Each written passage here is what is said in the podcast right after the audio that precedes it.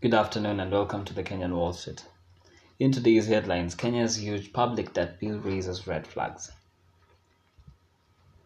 Kenya has been warned over its bulging debt repayment bill and the fact that it is increasingly using more of its tax revenue to settle debt rather than to provide services.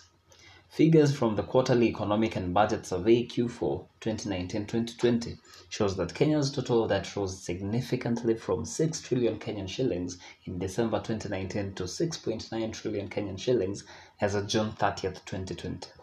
The International Budget Partnership IBP, a non-profit organization with head offices in Washington, USA, offers Kenya some advice in a paper titled The State of Kenya's Public Debt the thin line between a rock and a hard place.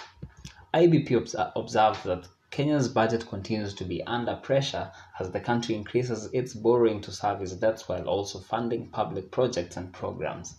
Public debt payment obligations are already getting heavier even with a recent decision by Parliament to approve a move by Treasury to increase the debt ceiling to 9 trillion Kenyan shillings until 2024.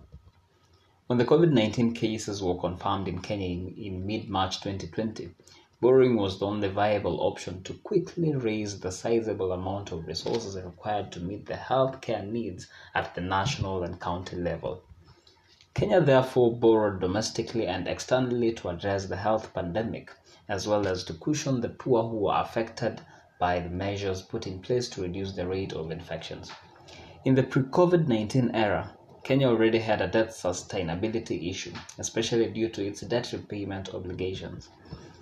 In the six month period between January and June 2020, Kenya borrowed 644 billion Kenyan shillings, an increase of 11% in overall gross debt in that period. In this paper, IBP notes that this increased debt load is not unusual. The debt incurred was incurred in the last four months of the financial year and was framed as resources supporting the COVID 19 response. Interestingly, Kenya's supplementary budget passed in April of 2020 did not include budget lines that showed how these funds were allocated. IBP says good practice would have listed emergency budget lines, especially for measures that were short term in nature, such as testing and procurement of PPEs. The 2021 budget does not also contain any pandemic related budget lines, with IBP now saying that, like in other countries, Kenya's expenditure of funds borrowed in the COVID 19 period was not transparent. In its budget policy statement 2020, the National Treasury has indicated that all additional resources in 2020 2021 will be taken up by debt servicing and pensions. IBP advises that Kenya has to find ways to reduce its debt repayment burden by restructuring some of its debt. In addition, Kenya has to reduce its reliance on commercial loans, which are more expensive and have shorter maturity periods.